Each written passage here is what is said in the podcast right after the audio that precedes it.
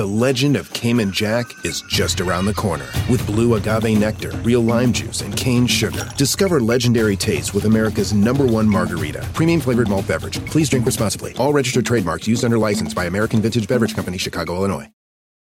Whether you're making the same breakfast that you have every day or baking a cake for an extra special day, eggs are a staple in our diets. Eggland's best eggs are nutritionally superior to ordinary eggs, containing more vitamins and 25% less saturated fat. Not only are they better for you, but Eggland's best eggs taste better too. There's a reason that they're America's number one eggs. Visit egglandsbest.com for additional information and delicious recipes.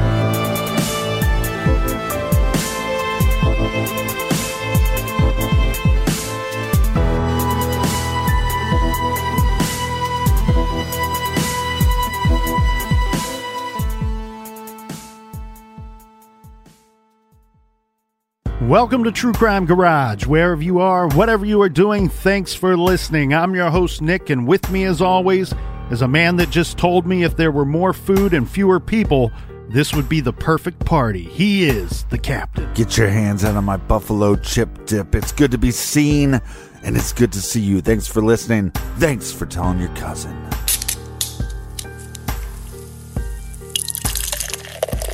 Today we are drinking 7th Son American Strong Ale, garage grade 4 and 3 quarter bottle caps out of 5. American Strong Ale is a precise blend of 7 hops that go into the dry hopped process. The outcome?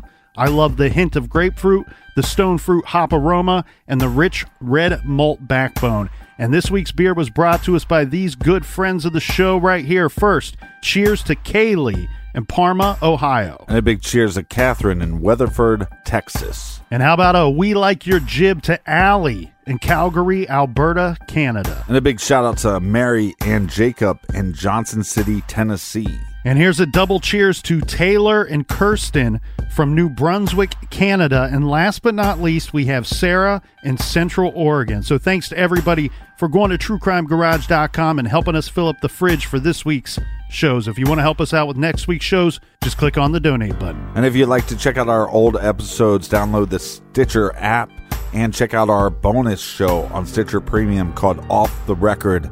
It gets a little hairy in Dicey. the garage. a little dicey. Nick drops F bombs. If you'd like to hear that, download the Stitcher app and check us out on Stitcher Premium off the record. And that's enough of the business. That's right, everybody. Gather around, grab a chair, grab a beer. Let's talk some true crime.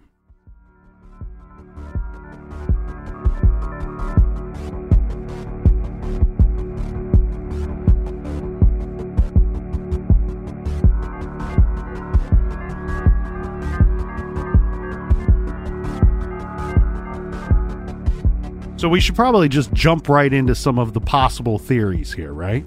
So one of the theories that we discussed when we covered the case back in 2016 was the possibility that somehow Brian did leave the bar without being seen, without his friends seeing him, decides to walk home. Now, mind you, this could be at 3 a.m. on a weekend. And this area, it's while it's not a bad area, it's certainly better today than it was back then. I wouldn't label it like a crime ridden trouble area. However, it's you know, there there are a lot of smart people that say nothing good happens after 2 a.m. And so one of the theories that we kicked around when we discussed this was the possibility of, and this is a pretty simple theory, that he leaves the bar and during the course of that six blocks walking home, somebody he he's either involved in some type of altercation with someone or him walking alone and and I want to point something out here. I'm I'm not an expert at many things, but I am an expert at drinking. And I do believe from the footage that I saw of him outside of the Ugly Tuna that night, I believe him to be quite intoxicated. And therefore, him being by himself, walking alone in the dark, visibly intoxicated, he's an easy target for someone if you just want to rob somebody real quick.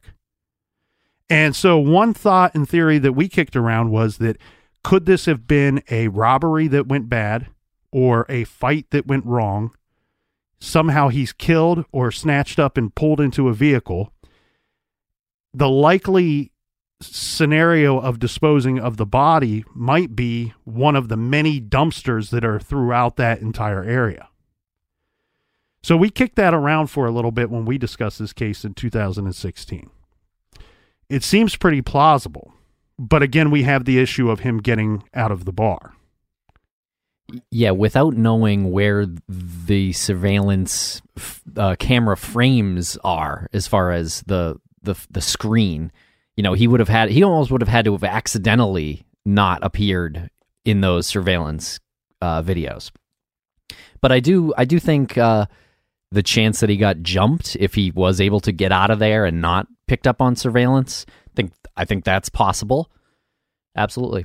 So the scenario that you're presenting is that he's walked a bit of a distance away from the ugly tuna because we have to get away from any cameras that are on buildings to pick up any sort of activity involving a mugging or him being snatched up and pulled into a car.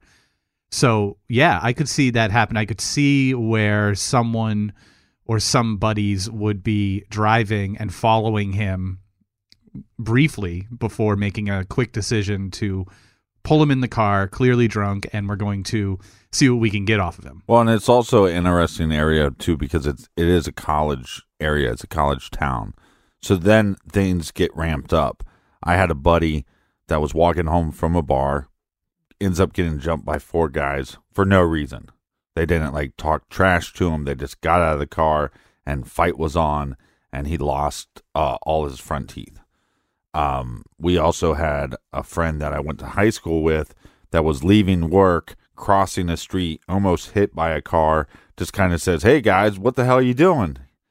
Those guys turned back around and shot the guy to death. And that was on 11th Avenue, which, if you look at Google Maps, 11th Avenue, and it's pretty close, very right? close. Yeah. And this is uh, within a few years of that shooting. Mm-hmm. So there's those possibilities. Did something like that happen, and then they shoot the guy and put him in a car and drive off, and never to be seen again? Because this is a lot of people that are in their early twenties, not drinking experts, going out to these bars, drinking, and then doing stupid shit afterwards. No gunshots found heard and uh, you know it, it, wouldn't have the murder weapon if that's what happened couldn't have been a knife either. There wasn't any blood on the street certainly not in the bar or anything like that. Well it's such a big area and it's so high it's so heavily populated that i think even if there was blood on the street nobody would it wouldn't throw up any red flags. You know what i mean? Because there's hundreds of thousands of people up on campus every week drinking and partying and there's probably puke on every street, and there's probably puke and piss between yeah behind every uh, alleyway, but not blood. Possibly blood. I'm just saying that you, are those, saying you're. I think what you're saying is that it could go unnoticed. Right. Is what I'm saying. It potentially could go unnoticed. The other thing too is if he's not doing a straight shot walking along the roads or sidewalks, if you're going to do a straight shot, you're cutting through some areas to get from that bar to his apartment. And I mean, it could be as simple as someone follows him into a dark a dark area where he's alone and and, and very much so just wants his wallet. You know, here you see a preppy looking drunk guy walking in the middle of the night by himself. That's an easy target to me. Well, and I hate to bring up the psychic kids, but you know, psychic kids did a episode on the Shaffer case and one of the kids were was picking up this vibe that Brian was being watched by somebody that was on the balcony of the bar. So if you're out on the balcony, you could see into the club. But like I said, any corner of the club you're at, you'd be able to see everybody. And was Brian a little drunk confident and being the good time guy and flirting with girls? And was there some pissed off guy going, man, this guy's talking to all these girls and you know, or he talked to my girl. right or right and then you go i got an issue with this guy or you know the guy that's too shy to talk to girls and he sees this guy and he's angry with him uh, because i do find we were kind of talking earlier like i find the psychic conversations interesting. I don't hold a lot of weight to them but in the conversation with those psychic kids they claim that they felt that brian was at the bar at one point left and came back. And we know that to be true. And that information wasn't out there to the public that that often. So the fact that they picked up on that i thought was interesting. I would have a much easier time swallowing the scenario that somebody saw him flirting with all the girls or flirting with his particular girlfriend, this like mystery person, right if there was a a body or some blood or something. People and maybe I'm totally wrong about this. This this is even relatable to anyone who would have picked him up, dragged him into a car to mug him. Like I am I wrong in thinking that most people just wouldn't know how to dispose of a body so cleanly? You no, you're not wrong. I mean, so you're you're now talking about someone who's got the capability to spontaneously kill and also the wherewithal to cover it up so so perfectly. My original thought would have been that if let's say a group of thugs ended up shooting him for some reason or killing him Yep. as a result of a robbery having gone bad, that that the quick easy disposal would be to somehow hoist him up into one of those dumpsters. The tricky thing with that is we do know the family was searching dumpsters in that area as early as Sunday night, Sunday evening. and they did a grid search on the local landfill Right, which those- is something I don't think we were totally aware of or or knew the details of when we covered it back in 2016.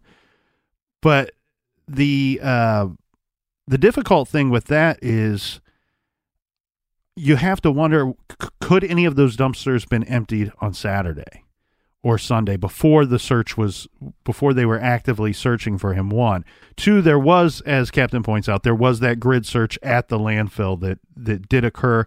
And I can't remember if it occurred the Thursday or Friday after he went missing or if it was the following week but it was relatively soon Well, again, what's difficult about this too is it's it's a very it's a condensed area, but there's a lot of dumpsters. There's Yes, uh, there's a dumpster there's a- around every corner. yes that's why that was kind of my go-to But but the but the thing is, for if Brian, let's say, got out of the bar and walked 15 minutes north, he, he there wouldn't be enough people to check all those dumpsters around that area during the search. Was there any uh result of did we talk about like uh search dogs, cadaver dogs? Did they Yeah, Did they were do- they at the landfill? yeah, did they do any searches with dogs In the bar, they did. out, out, outside of the bar? regarding the landfill search, other than it being a, a grid search that was conducted by law enforcement with the city's help, I don't know much about it other than that, it, and that it occurred relatively soon after he went missing. Okay, it might be pretty tough for cadaver dogs to work uh, in a dump uh, location anyway. And there was video footage of the uh, parking garage, right? Yeah. Okay. Because my head immediately went to well he he probably tried to walk back to Clint and Meredith's vehicle in the parking garage and then maybe you had somebody pick him up in the parking garage and and take off with him for some reason but if there's no account video account of him entering the garage then I guess that checks that one off the Well, list. what bothers me, and maybe this is going to come off very, very arrogant, but to me, the cops are saying we checked this and we checked this footage and we checked the back uh, exit footage. To me, it's I didn't check the footage, so I don't know it was how well it was checked.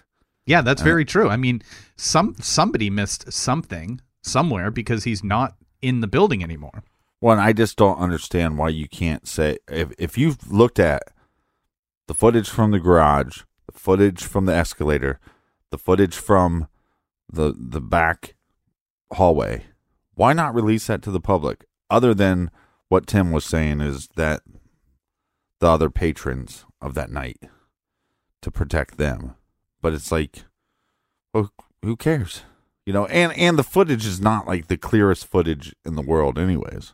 Well, when you walk into a place that has video surveillance, you walk by a sign that says you're subject to being Right. to, to being uh, your, your likeness is being taped. I really think because the the main detective retired, I believe, in January on this case, and there's a new detective on the case now. And I wish the first thing they did was to compile this footage and either put it on a website or to release it onto YouTube for people to analyze. Oh, I have a uh, kind of a random question. I haven't seen anything about any drug use for Brian, and I don't want to attach a stigma um, because we know that can happen in missing person cases. But was he? Did, did he ever dabble in like some kind of upper or speed uh, in order to study? I, I did see somewhere that he s- stayed up uh, all night at times studying, and I know that's kind of common. And Adderall was big back then.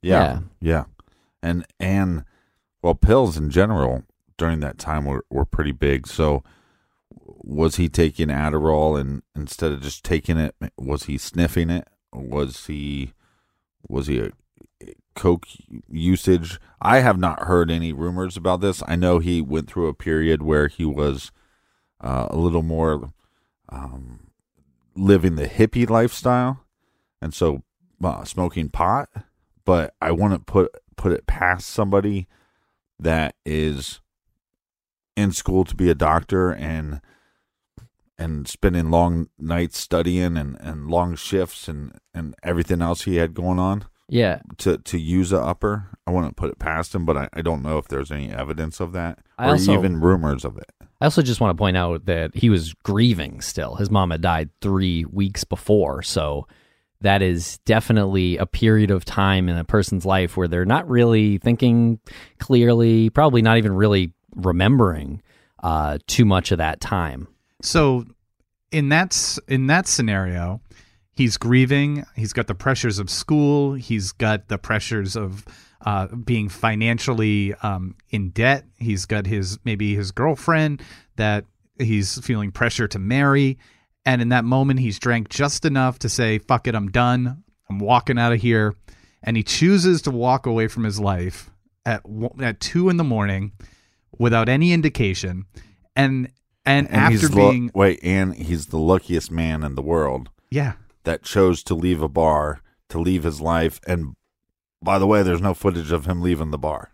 I mean, unless he like beautifully orchestrated this elaborate scenario to pretend to be that intoxicated, analyzed all of the cameras in the neighborhood, so Bought he knew the plane ticket, bought the plane ticket to Florida to fool everybody that he was going to Florida. the voicemail to his girlfriend. Yep. Right. That, so that's all playing into his hand. He he probably scouted out the area to say I, I can't walk down that street or that street because of these security cameras, but I know that I can walk past the construction site because there's no security cameras. And then he Yeah. gets into a boat on the little river and paddles away. I mean, so even him running away doesn't make any sense. Here's what's tough about some of these cases. I mean, even look at like the Maura case. One of the things that you you go did did he did Brian Shaffer analyze all this stuff? One was he the most lucky guy that decided to go missing on his own accord ever, or did he plan any of this? And it seems so far fetched, but then you come back to the idea of well, this guy was intelligent. I mean, he was clever. So is it possible? Yes, I think it's highly unlikely. And same way with like the Maura case. Was she clever enough to do that? Possibly. It just seems so highly unlikely that you would decide to as you're drinking and hitting on girls to be like, "Eh, this life is too much. I'm going to go away and move to a you know some community and and uh, meditate all day long." Yeah, it seems very very unlikely. And really, the the surveillance video is is the part that makes it seem the most unlikely to me because, again, I he he would have had to a- have accidentally been not seen on those surveillance videos. There's no way for him to have known what the frame was on all those cameras throughout that walk home or in the in that building. Right, but I think again, I this contradicts the the police, but I think it goes back to the security guards telling me how unbelievably easy it would be to leave the building and not be seen. And if you base everything off of what they're saying, then he just left and went home. We we don't if he let's say he got home, he didn't get jumped, no robbery. He gets home, he wakes up the next day and says, "Yeah, now I'm going to go missing." The difficult thing there is we have no activity with the ATM and we have no movement of his car. And nothing's ever been touched as far as his bank account, any credit card activity. Correct. Okay. So Well, and so that would mean that if he if he managed to get home and and he slept and woke up and the next morning he said, "Well, this is going to be the day," he would have had to have planned for months before to get a new credit card, probably under a different name. right. Because if he's that smart to disappear, then he's going to know that he has to come up with a new identity, or he had all of those pieces in place. Was there any search of a computer? Did he ever have any searches on on things like this, on how to fake your identity, or uh, The police did take his computer. yeah, At some point. Um, I don't know what was learned from. I don't think there was ever a report that I heard or that I'm aware of. Do you know? being of any, anything of concern being on his computer. Right. Yeah, that I I have not heard that either. And we do know that the police had his computer and I believe they held it for quite some time and eventually released it to Brian's father. And I think the family still has even though his father has passed, the family still has that computer. But it seems to me like if there was anything interesting or of interest to the police on there, they may not have released it. Um, the thing though too that's weird, and, and Captain, you really hit on something in the sense of of one thing. If if he if he chose to walk away, be it if it were on purpose that it worked out this way or just on by happenstance, it's kind of a it's a very theatrical departure. One, two, it would make him the luckiest man to disappear, not being picked up on camera. But if if we could go the opposite direction and say he met with foul play somehow, well, now we have the luckiest killer, the luckiest criminals. right? Yeah. The luckiest criminal because now we don't have anything pointing police in their direction. Right. And we certainly don't have the public being pointed in any direction because you, you if you pull if you pull the public, half of them were going to question the the building and if he ever left the building to begin with. We had a really interesting conversation last night where we ranked. We did. Yeah, a couple interesting conversations. But we said what's what's more likely with the cases that we have been looking at, like Brandon Lawson, Brian Shaffer, Maura Murray, and Brianna Maitland, which one of those has more of a criminal activity element to it or strikes you as having the highest percentage of foul play? Right. Mm-hmm. which I think that's a great great experiment because if if you're if we're going to do this, I'm Brianna Maitland's would stand out as so obviously related to foul play mm-hmm. just due to where her car was found and how her car was found. But on the on the contrary you could say that that might look like the the highest percentage of a runaway and she's just staging the car to look like that. Mm-hmm. So I was just thinking about like how frustrating this case is because it didn't happen in an area like Maura or Brianna or Brandon Lawson. Those are isolated single person incidents, Yeah, almost in the middle of nowhere. almost in the middle of nowhere, And this is in the middle of everywhere. in front of a, a crowded bar, in the middle of a crowded bar, and security cameras, and there were two police officers there, right mm-hmm. outside of the bar, in the mm-hmm. building, but outside the bar, mm-hmm. or Yeah. security people. Well, no, there were police officers. There were actually police plus off- okay. a whole security team that surrounds that whole area.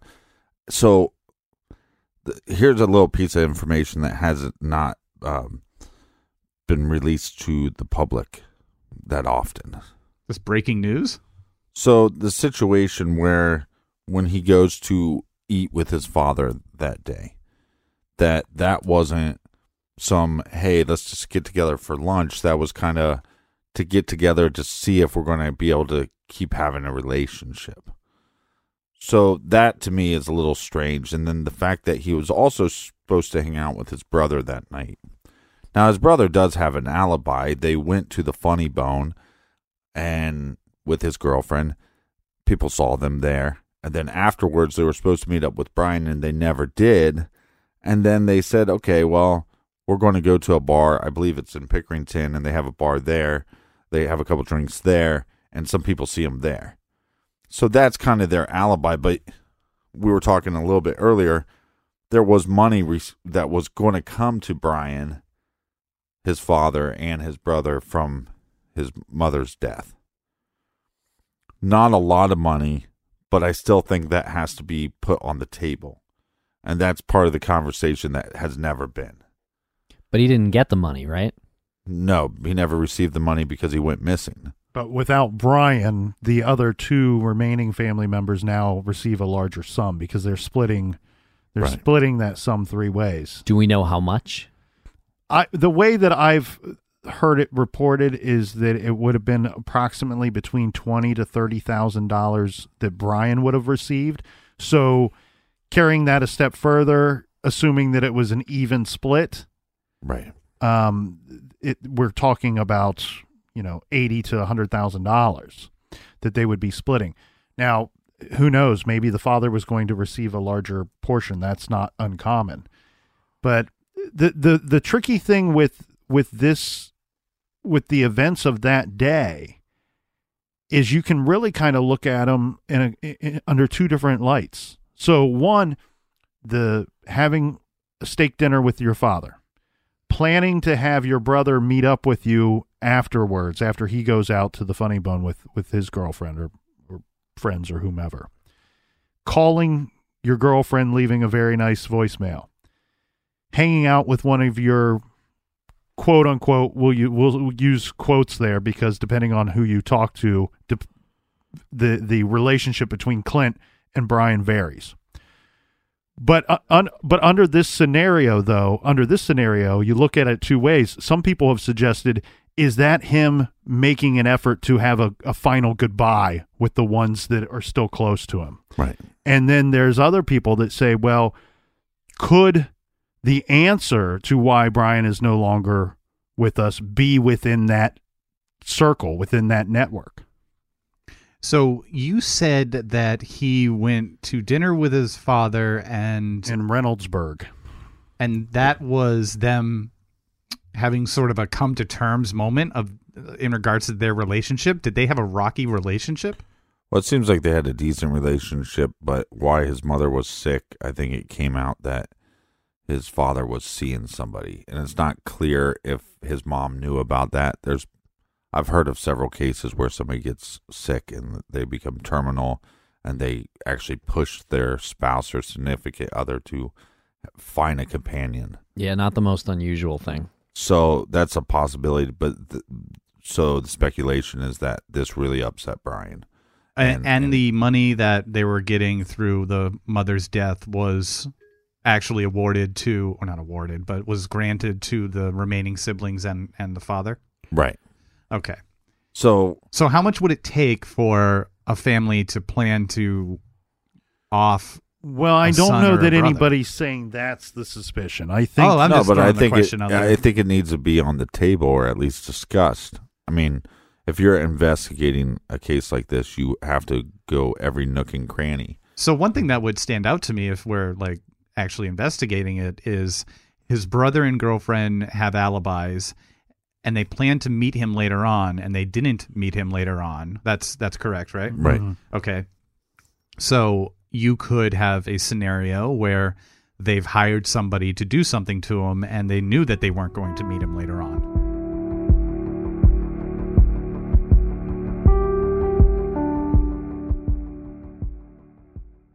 The evidence keeps pouring in, At this point, the facts are undeniable. It's an open and shut case. Monopoly Go is the most fun you can have in a mobile game. Everyone is still talking about Monopoly Go for a good reason.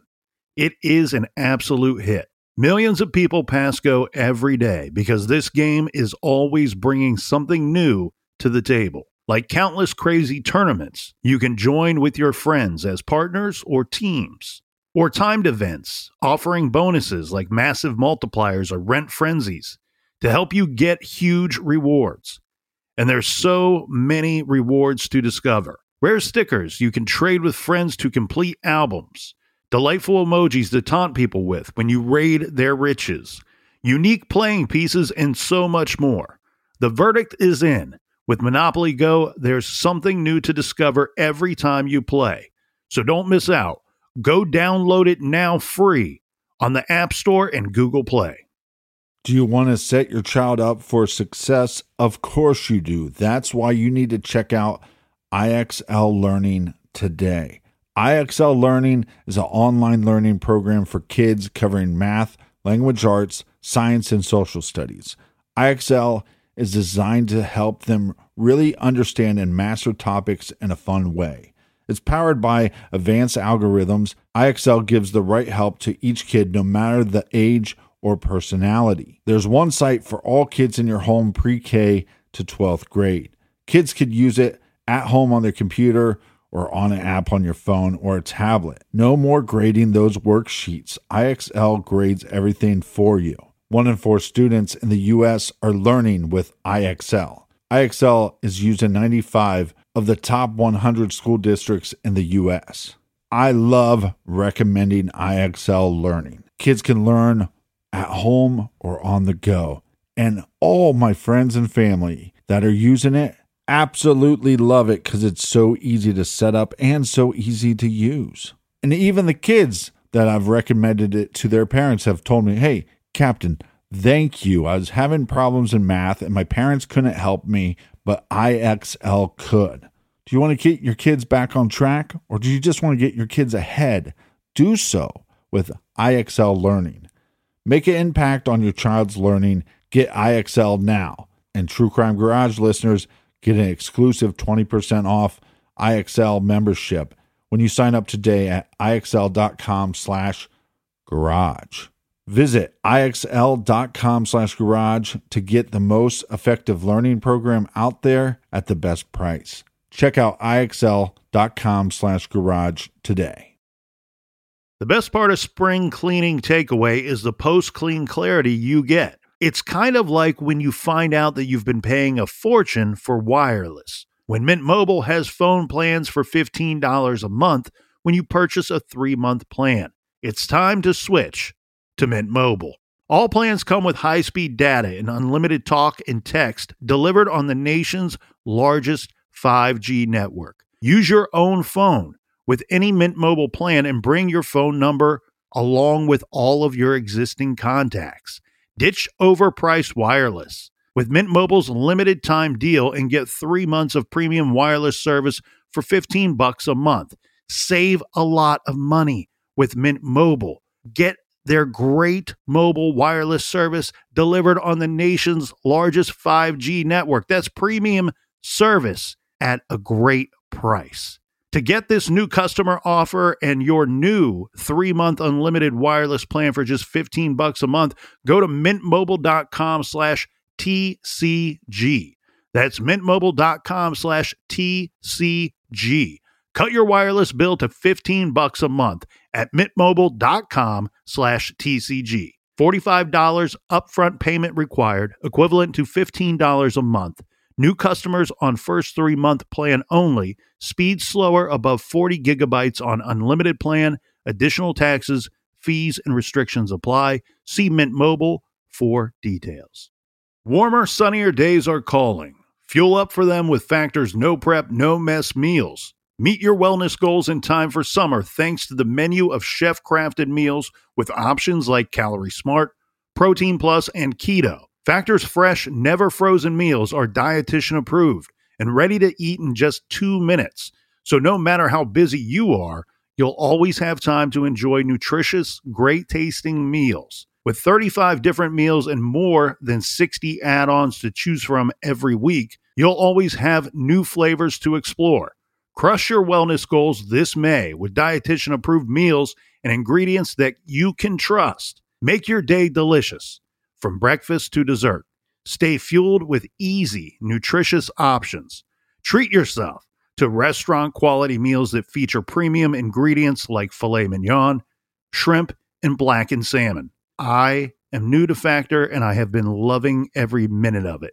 I have a problem, and it's called lunch. Some days I need a pack of lunch, and some days I work from home. Whether I'm at home or whether I'm on the go, Factor is fueling my lunch from now on.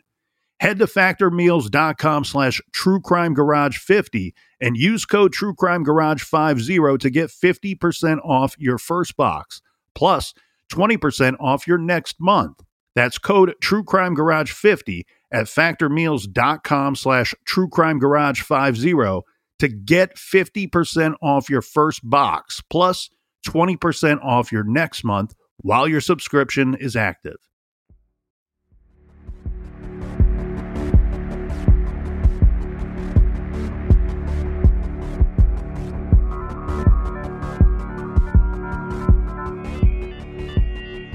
Yeah, and then I think the other step in this equation that I just think should be discussed and put on the table that gets often left out is what two years later the father dies in a very mysterious way. An incredibly tragic, bizarre accident involving a, a tree branch fall, coming ripping being ripped off the tree in a windstorm, right? Right. And and hitting him and killing him. And so then now what is left? Because the family is this simple mother, father, two sons.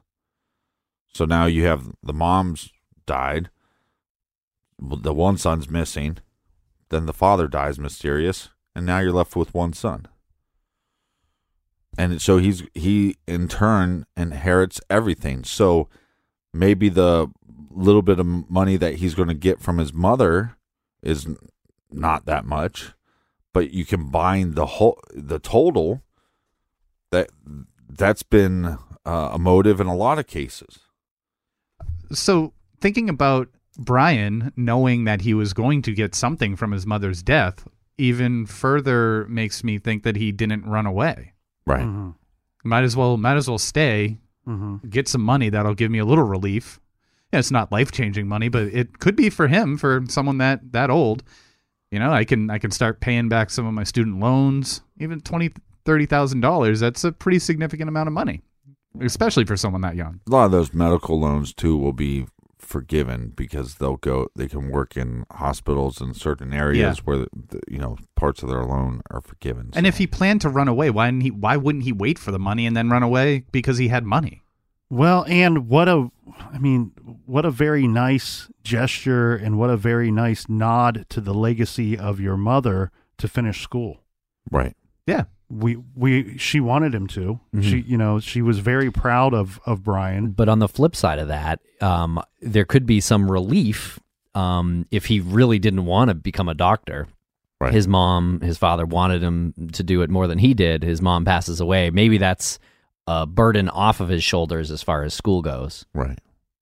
The very tricky thing, and we were talking about drugs or, and, and substance Wait, hold on. Let, let- let me stay on this one point real quick because so like you were saying to to meet up with your father, to meet up with your brother, to meet up with a friend that you haven't seen in a while.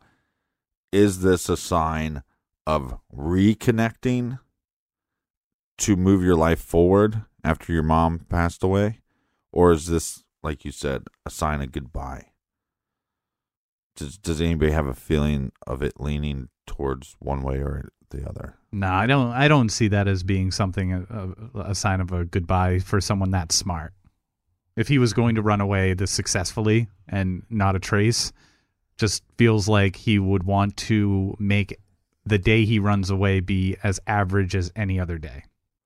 Right. And I, I think the same thing too. And the speculation that he's trying to reconnect with his father. Some people could say, well, he's trying to reconnect with his father before he leaves. But it's like wouldn't it be that the mo- wouldn't that be part of the motivation for you leaving? in the first place, right? Right. So to me, it's it's a it, it makes it become a lot more odd that he goes missing on that day because it seems like he was trying to reconnect to me.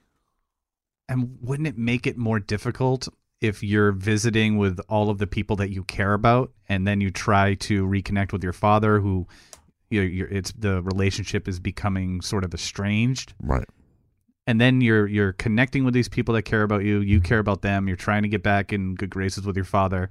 Wouldn't that just almost make it impossible for you to leave? I mean, you're trying to make your life better. Yeah. Well, and I think that there's very good cause for people to believe that this possibly could be the final goodbye. And what what really sets the table for one to believe that this is a perfect storm.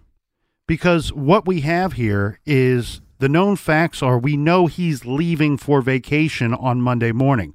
What is the closest person to him doing? His girlfriend visiting with her family before they leave to go on this spring break trip. What is Brian doing? Visiting with his father, wants to hang out with his brother. His brother says that look, we we may have drifted apart in our teenage years and early 20s, but but we got closer as mom got more sick. We got even closer after she passed.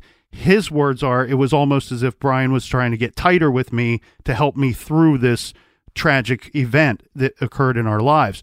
So we have a situation where it may be what some perceive it to be. It may be a goodbye, and some look at it as a final goodbye. I think it looks so much that way because it's a temporary goodbye. because he is planning to leave. He's planning to leave for a week. Yep. And look, I've I've been stressed out. I'm trying to get through school. I got I mean, it's not easy to be a doctor. Right. What if he was So I'm told. What if he was planning on proposing to his girlfriend during that trip and he wanted to make sure that things were good with him, his family, because there's going to be a wedding soon Mm-hmm. and he wants to make sure that, you know, we have a good a good wedding and we have a good a good showing at the wedding with with the family. Right. And, and one would argue then we have evidence of him hitting on these girls. But I would say, look, that could be more due to the alcohol. Yeah, Yeah, I, for I would say so. Yeah. because there and there's just also some guys, and you guys would know this. I mean, sometimes when you're hanging out with guys that even are in relationships, the start of the evening is fi- fine, and then after a certain point, after their fifth beer or after the s- sixth beer, they're like, "Let's go find girls," and you're like, "Uh, you're married or you have a girlfriend. Like, what?" Wha how's this coming over you now? It's almost like they couldn't handle their liquor. They're not experts like the colonel. Some guys just like to uh, flirt, I think, though, and not Right, take it right, further. Right. And that you know, and it could have been as as simple as him giving them their number and just thinking, I still got it. Yes. I won't answer the phone when they call me, but I still got it. Have you guys ever heard the story of Christopher Knight the hermit in Maine? No. So this man, he was early 20s, I want to say 20 or 21. He just out of the blue one day thought I can't live in this world. Mhm. This this type of world is not for me. Mhm.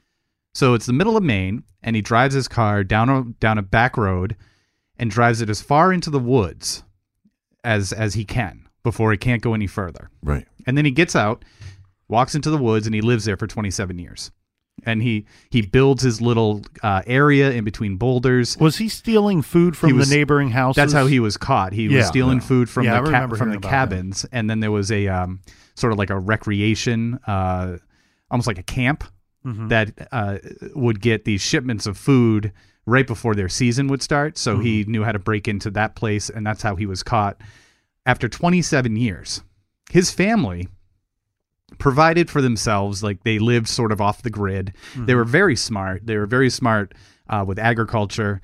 And all of the people, like, you know, it's the middle of Maine, so there was hardly any neighbors, but anybody who knew them knew, well, they keep to themselves and they're nice enough, but we know that they're, they, they, they want to be off the grid. Mhm. When the, when the press and law enforcement questioned them about uh, Christopher, about their son, they, they said, "What? You've never filed a missing person report?"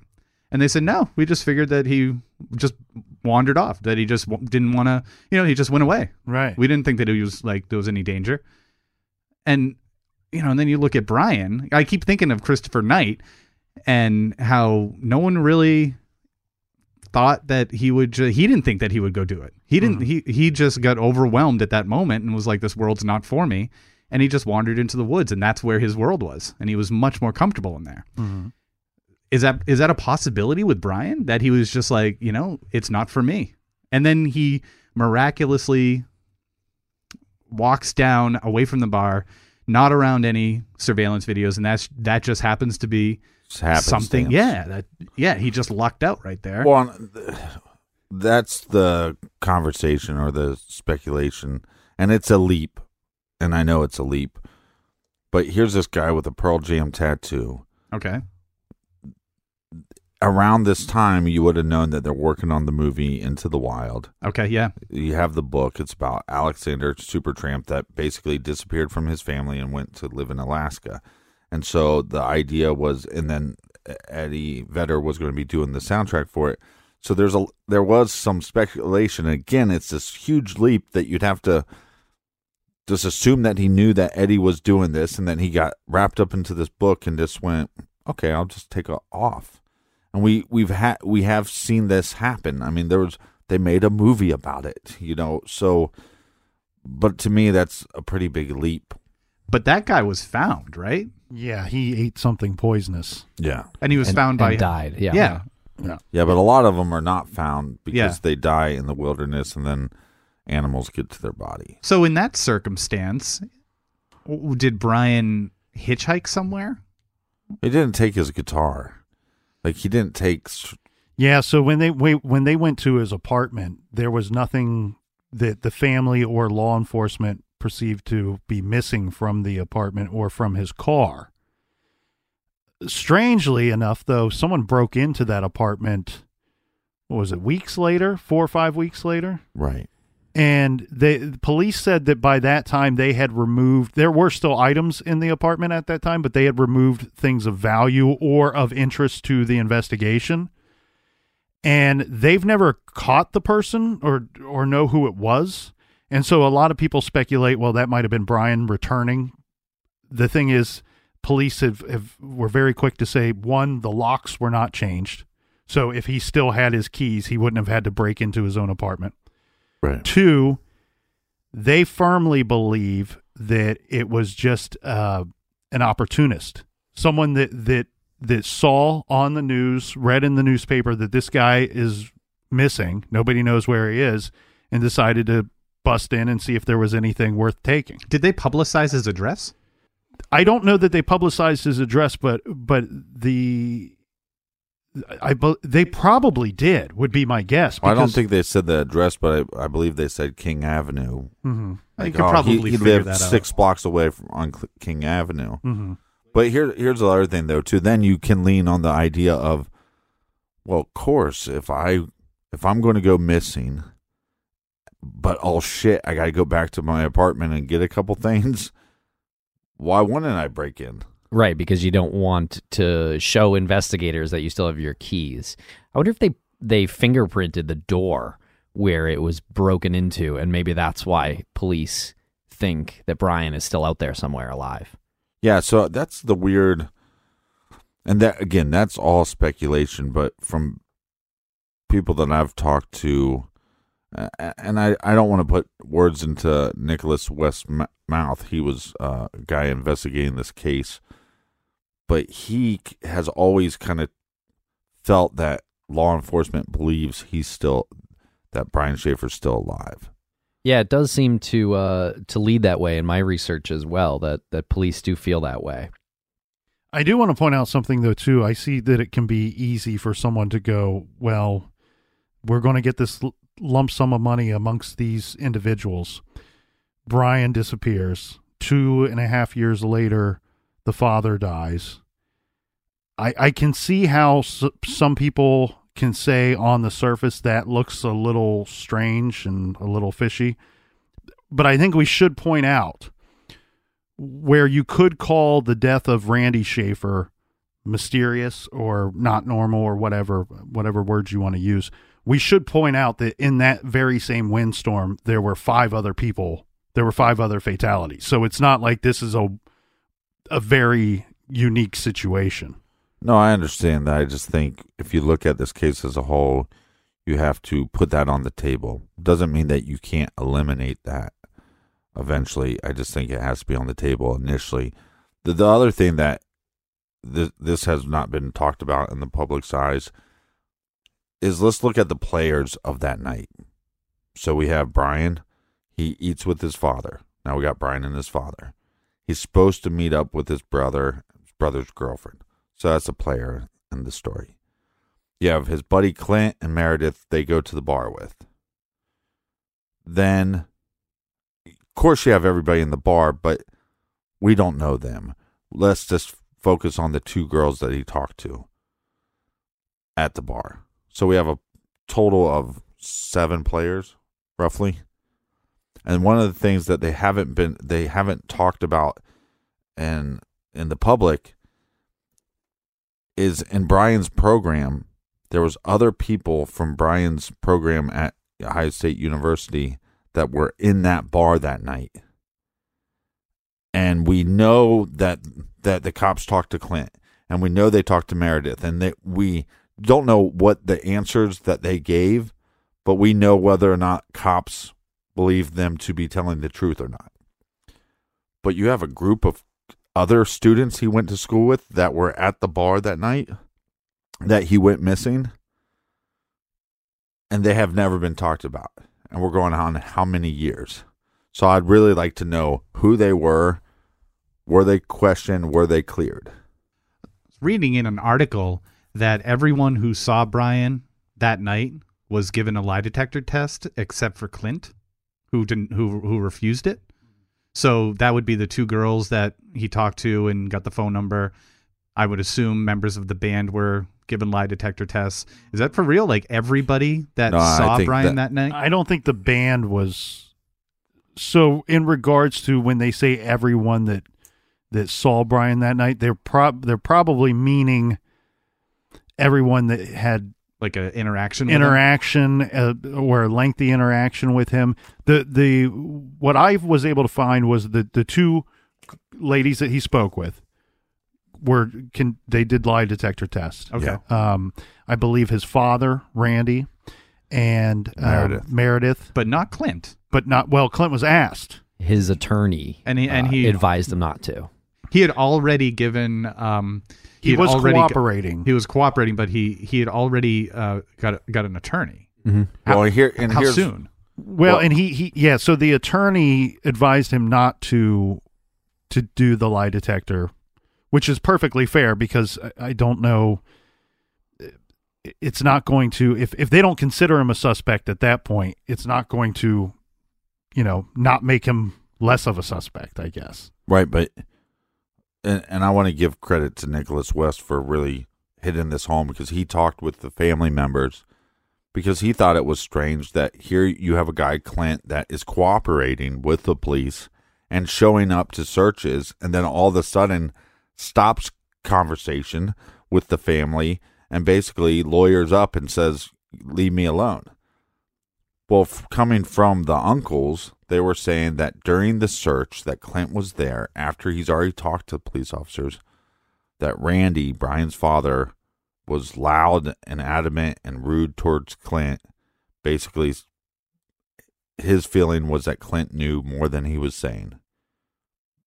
But he was being so vocal about it in a public forum that I think Clint probably went back to his parents and said, This is what happened and his parents probably said you need to lawyer up and i think that's not out of bounds right Mhm. No, not at all. And I don't know what I would do if I was in that circumstance and someone were to ask me to take a lie detector test because what if Mhm. my heart's beating a little too fast, I'm nervous and it's inconclusive. It doesn't matter if it's inconclusive. People people look at inconclusive almost as they'll look at you failed. But if you say no, that stigma's attached too.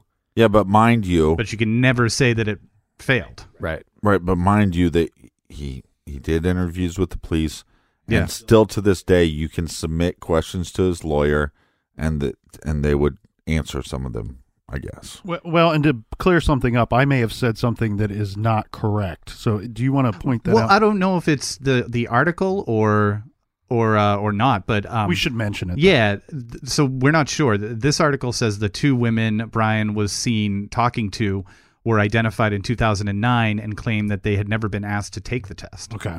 Yeah, we should put, throw that out there just so to be clear. Yeah. Um, It's it's a possibility that th- either they were never asked to take a test, or the the test was conducted after the the uh, you know after that article was written. But really hard to believe that uh, those two women did something to Brian. Right. But here's what we and do that know. might be the reason for not asking them to submit to a lie detector test I think because so. you you have video footage of them leaving and maybe you have people to to vouch for their whereabouts and their actions after leaving the bar.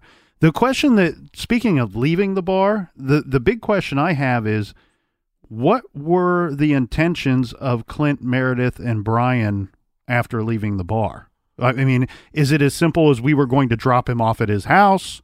We drugs, were, we- drugs, and orgy. we were all going to go back to Clint's place. We were all going to meet up with some other people. What what was the on the itinerary for after the ugly tuna? Well, well, here's what we do know. We do know that Clint, uh, I believe, was a TA, and he was watching one of his professor's condos that night. Okay. And so we have uh, him and Meredith leaving the parking garage and then going to th- this condo complex where you'd have to enter in a code.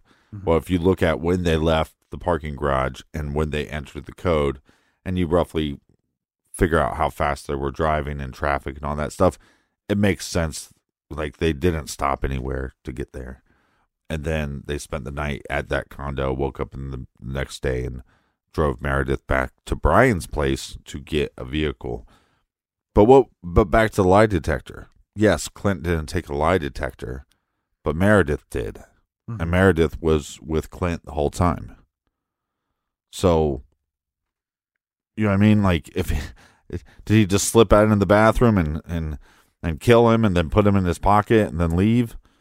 And she just didn't see anything. I mean, I think the fact that she took a lie detector clears Clint Clears up a lot. both of them. You know what? know. And that could have been uh, something that the lawyer told him. Like, Right. don't like she she she's already taken. she's one. taken it. If you guys are in the clear, don't even don't even It can introduce only the hurt possibility. you. It can Right. only hurt you. Well, Right. and l- let's go back to this idea too. And I, I don't know. This is a lot of hearsay, right? But the idea is that Clint and Meredith were at the teacher's condo. The next day, they go back to Brian's house. Now, their story is basically we just picked up the other vehicle and we left and went our separate ways. The story for a, many years was that both of them went into Brian's apartment and were at Brian's apartment for about six hours. The next day. Yeah, Okay. those are two way different stories. Well, we did we didn't go into his apartment. We just picked up the car and we both went our separate ra- ways. And they both met up. They met, met each other back up that night. So Clint and Meredith hung out again that night. But the way it's been told by Randy and some other people is no, they actually went into Brian's apartment and they were in his apartment for six hours or so. And I think those are, you know, like I said, completely different stories. And I think some of the problem, and I don't put like blame or anything, but I think some of the problem is like Randy didn't want to admit to the public that his son was drunk that night, like very intoxicated that night. And and I think he was looking to point the finger at a lot of people and I think he was also trying to create super, you know, fake narratives, not in a bad way just because he cared about his son and and maybe also cared about their reputation as their family. Is it possible? And it's going to sound like a joke at first. Is it possible that Brian, knowing that it was April Fool's Day, walked away and hid somewhere to play a joke, thinking that he would just be gone for a little bit and got himself into a bad physical situation. Maybe he was ducking into something, and I'm gonna I'm gonna hide out and make it seem you know I'll pull this sort of prank on my friends, Right. and you know sort of like uh, Elisa Lam Right. being found in the in the water tank. Well, no, because I've always wondered this too. Like, you know, he was just at a funeral for his mother. Comes up with the idea of, well, who would go to my funeral? You know, so again, it's April Fool's. Let me go missing for 24 hours and just see what kind of buzz it gets. You know, I, I know people that have thought about that before. I've thought about that before. It's it's really not the most far fetched idea, especially when you're under the influence of heavy drinking. I I didn't even think about him coming back from his mom's funeral, and then thinking, I wonder what it would be like for people to miss me. I wonder what Mhm. that would feel like. Mhm. Can we talk a little bit more about the water, the uh, the the river Yeah. In that area? How deep was that? Uh, was the water flow? Would you like to pronounce that? The I, Olentangy. I would not like to. Oh, no, no. That, Pickerington. oh, no, isn't the Scioto by there? Yes. Well, they they intersect at some point. yeah, they intersect a little further south, I think, Yeah. from where he was. But uh, yeah, I guess. So so what about the the river that was closest to him? So regarding that, this was this was searched, and per the family, and per someone that worked close with the family and uh, searchers and law enforcement, the the reports that that I've seen state that the water was searched extensively, to the point where I think it's his uncle that's on record saying he's not in the water, he never was in the water. Right. And and he's saying that I believe again I believe it's the uncle. He's whoever said that it's because they were they were part of this these searches, and even recalls stories of being physically in the water himself. They weren't just they weren't just eyeballing this. They were down in the water actively searching. And so the, so the searchers say that at the time of the searches the water was roughly 2 to 3 feet deep. Now, of course there there's going to be pockets that might be slightly deeper than that and some that will be more shallow, but uh, the general consensus is that it was about 2 to 3 feet deep at that time. Okay, so that's enough to drown in, but not necessarily enough to be concealed in. Mhm. Probably. Right. How far away is Lake Erie if you were to drive there? Um, I don't, I, I don't know how science works, but I don't, I don't think if either of those rivers lead there, I Oh no, I was thinking if someone picked him up. And oh, then and took him to Lake Erie, Yeah, yeah. Two, uh, two and a half. Science. right? Um, Two and a half Lake, hours. two and a half hours. roughly. Yeah. So we we also presented this case to a retired detective when we first covered it back in 2016 and his his main thought was and it was kind of just like a knee jerk reaction. Mhm. But when we when we shot out the idea of maybe is the body of water involved, he said his uh, immediately didn't miss a beat. He goes, they would have found him. Now, and and I know that that's not one hundred percent all the time, every time. But to hear a seasoned retired detective say um, immediately, boom, they would have found him. If he was in water, they would have found him.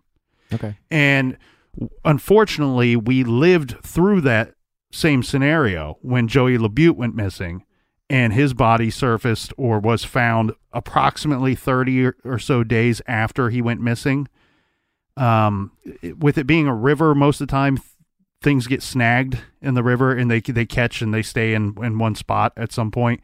Um, so it's still a possibility, but it seems like it seems like the people involved in the searches, people with a long history in law enforcement, all seem to believe that it's not likely. Yeah. What about the train tracks? I'm looking here, and there's a. It looks like the a commuter rail or something. There's a train st- uh, transit station. What? What? what Well, that's interesting. I've never thought of that. It's a there pretty are st- trains that r- run all through the area. I mean, it's it's a pretty straight shot to the train tracks from the Ugly Tuna. Freight It- trains, though. right. Travel on The- that. Yeah. Well, you have the tracks, but there's an idea that I've always kind of wondered is if they check the Greyhound stations because there's a Greyhound station downtown. w- w- So, what was it possible for Brian to just jump on a bus and go somewhere I've always wondered if they even check those. I would have to imagine they check the surveillance video. But no uh, activity it's- on his card, right? Well, and Unless then he had Right. cash on him. as far as financials go, one thing that I think is interesting, and I don't know why I find it to be interesting, but the report from law enforcement is that Brian paid his tab that night with cash. Yeah. And in here, I, I want to do a little speculating on that. I think that there might not be such a such a proof positive way of knowing that information. I think it's more of deducing what what didn't happen to determine that he paid the tab with cash. Okay, so there's a chance that he didn't pay at all, and one of Well, his Well, Clint could well, have no, it. so- or Meredith could have paid it. Well, but here's where I want to go with that. They would have asked Clint that. They would have asked Meredith that. Right. Their their statement is Brian paid the ta- his tab with cash. Hmm. So where I think they arrive to that might be more of an assumption rather than proof positive. His father is on record saying Brian never carried cash; he paid with everything for a credit card or a debit card. And But that's what's so confusing with this case is you hear one thing and then it's almost like it's always contradicted by his father. And that's just strange to me. Well, I, I think part of that is that we have a father that likely believes his son was met with foul play, and and he wants to point out anything that doesn't seem right to him. Now, Right. having worked in several bars, typically what would go down is it's very easy, obviously, to to trace the credit card debit card transactions. So we know he didn't pay with a credit card or debit card, regardless of what anyone says. Now, regarding paying the the tab with cash that night, that's very difficult to prove that he physically paid his tab with cash. Most of the time, it's not going to ring up under his name. It could be he could have been listed as anything. He could have been paying as he went, Paying as he went. which yeah. is most likely, yeah, I if you- believe. if you're paying in cash, you're paying as you go. right. And typically, if there are unpaid tabs, every establishment that I've worked at, there's a logbook, and any incident goes in the logbook. And an unpaid tab is an incident. And you have a corresponding credit card. Correct. Um, by the way, I was on the Bing machine again. Yes. And I followed the train tracks and found a freight train on the train track. So yes, that was a that that is a train track that carries uh, freight.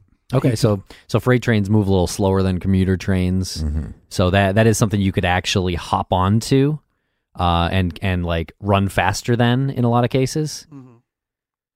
That's an interesting take. yeah. I don't think anybody's ever presented that before. And if you look at the where the train tracks are in relationship to the ugly tuna, you could almost put his apartment right in the middle. No way. It was Yeah. it was that direction. Yeah. No I, way. I, I, yeah. So it So- it makes it even closer to another known point where he may have been or was attempting to go to. I, I want to get to two more things before we wrap this up. First of all, um, you know, there's only one family member left that we can talk to, and that's Derek, Brian's brother. But I, a lot of people find it odd that he is not so forward with talking with media or podcasters or whoever. But I, I want you to give your thoughts on that, Nick, if you could. I personally don't find it to be strange in this situation. It is 13 years later, and I know that he's kind of always had this stance, Right. uh, or as far back as I could trace. However, it seems that he is willing to communicate, but it seems more to me. I believe the statement that, and maybe I'm reading too much into this, but in regards to his reaction or turning down interviews or anything like that, the vibe I'm getting from Derek is not so much that he won't communicate regarding the case, his brother's missing persons case. It's more so he it's a very emotional thing for him and he wishes not to do that on camera or on microphone or to be recorded. Um, and it might just be it might just be a proud dude that's like, you know what, I if if I talk about this too much or if I think about this too much, I'm going to get choked up. Right. Maybe I don't want to cry on camera. Maybe I don't want to, you know, cry on mic or or whatever. And and he's got to. Can you imagine? First of all, let's let's touch Yeah, on this for he a lost his mom, dad, and brother. in the course of in the course of three years, Yeah, it's crazy. hit from four to one in three years. And Right. so it's almost a domino effect when you think about the emotions in this man is maybe it's not so much just he doesn't want to talk about his brother's case, but it also triggers his father's tragic death, his mother losing her life to cancer. It's, can't it's leave- a it's a fucking load, man. Right, It's a load. you can't leave those out of the equation when you're looking into this case. Um, but I think, you know, that being said, I, all of us here, when we're looking into these cases, we're not trying to be disrespectful to a victim or the victim's family. We are just simply trying to come to some kind of understanding, which would then help the victim.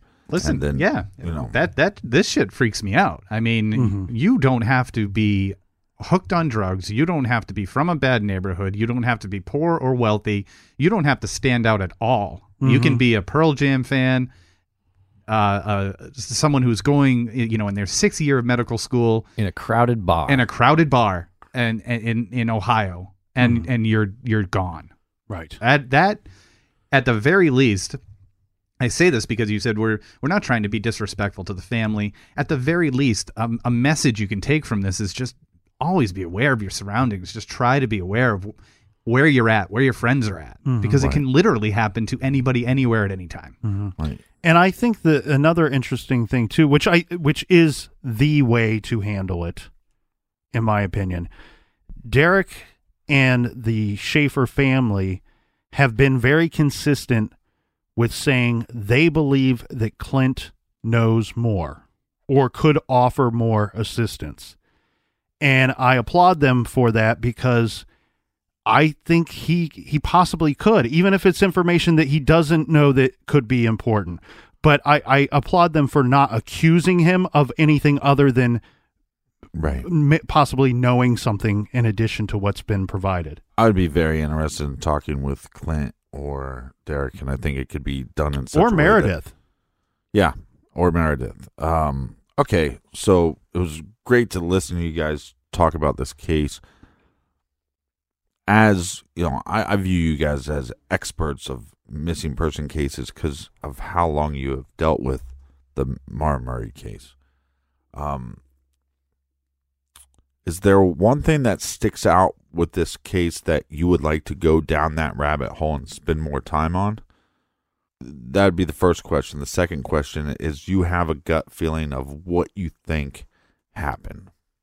This, we'll start with Tim. Okay. Do you, do you mean uh, in investigating the case, or do you mean in talking the case out? Do do I want to revisit something? No, I'm, I'm just saying, like, if if you were investigating this case, if you were us and you and we're going to spend more time on this case, is there a is there something through this conversation or through your research that you'd go, I would dive down this hole a little bit more if you could. Well, I would love to. I would love to check out the roof of the of that building, but I also think the um that the train tracks, the the freight train, is a pretty good is a pretty good way to have uh, gotten a little further away and just you know Right. I gotta say, this conversation has been super enlightening because a roundtable discussion of a case like this is really important because you you get to hear the other peop the the other person's opinion. I'm I'm with you. The the train tracks. I'm looking at it now. That those that goes up to Canada.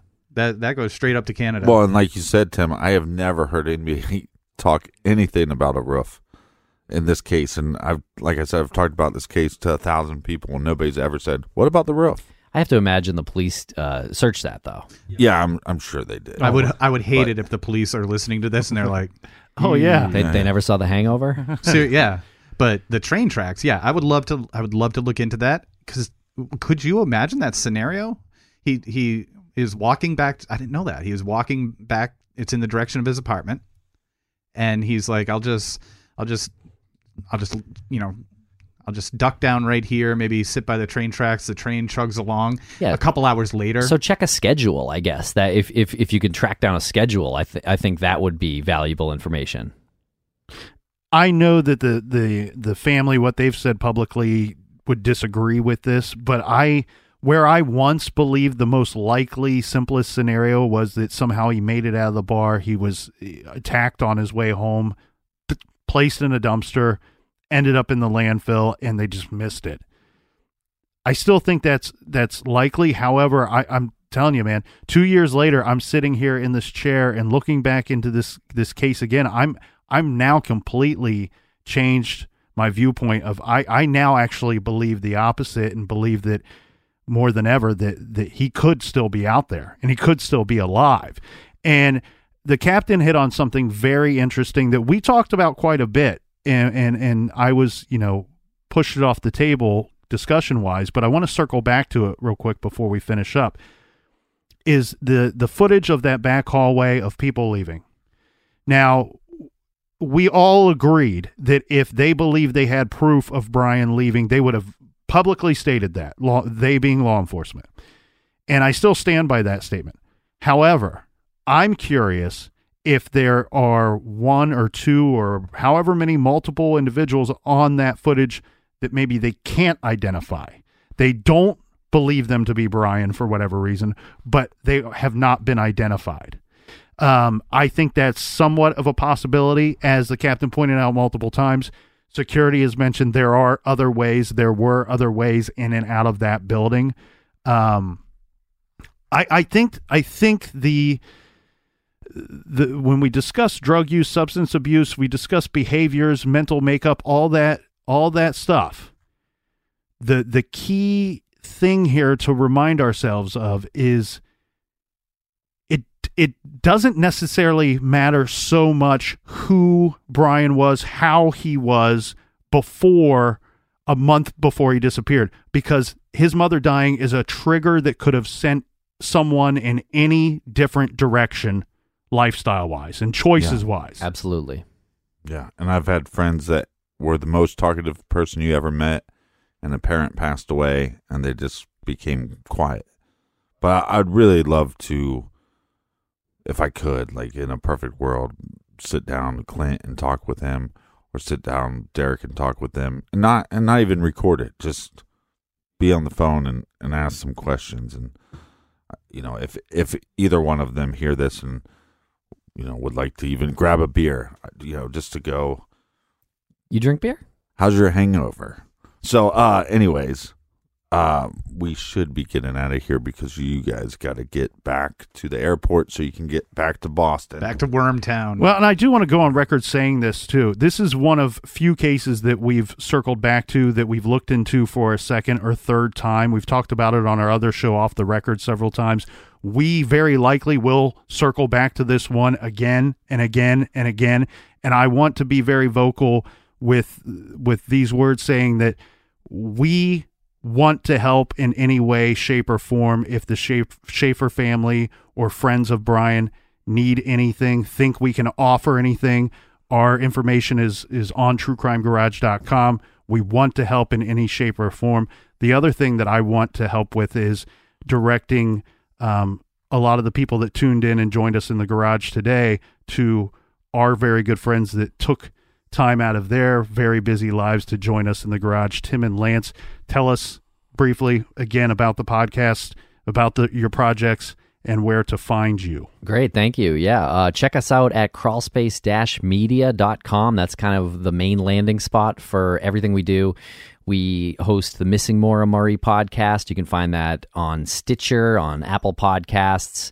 Um, we actually uh, also have a uh, sort of a revisiting of the Maura Murray case that we are doing for Stitcher Premium, and we're calling that Creators Commentary. So it's actually us talking over the old episodes and updating uh, with new information and, making fun of and ourselves. a fair share of self-effacing. It's a really cool project that uh, Stitcher uh, allowed us to do, um, and we're having a blast putting it together. We're delivering the episodes in batches of 10 so we'll do these marathon sessions where we listen to ourselves from you know three years ago two years ago and we talk over it one like tim said we update information so it's super informative i mean if we said something and since the factors or the circumstances circumstances have changed, then we Right. we update that.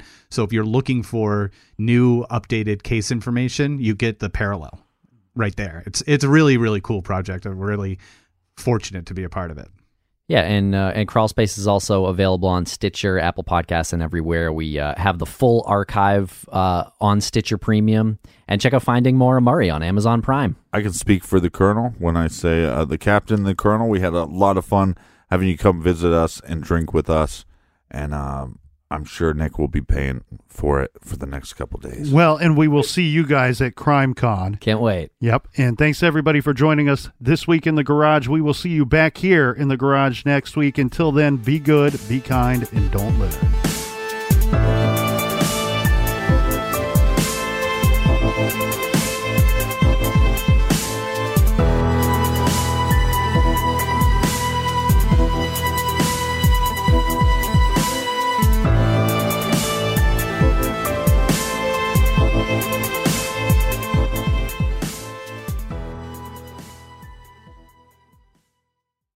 Whether you're making the same breakfast that you have every day or baking a cake for an extra special day, eggs are a staple in our diets. Eggland's best eggs are nutritionally superior to ordinary eggs, containing more vitamins and 25% less saturated fat. Not only are they better for you, but Eggland's best eggs taste better too. There's a reason that they're America's number one eggs. Visit egglandsbest.com for additional information and delicious recipes.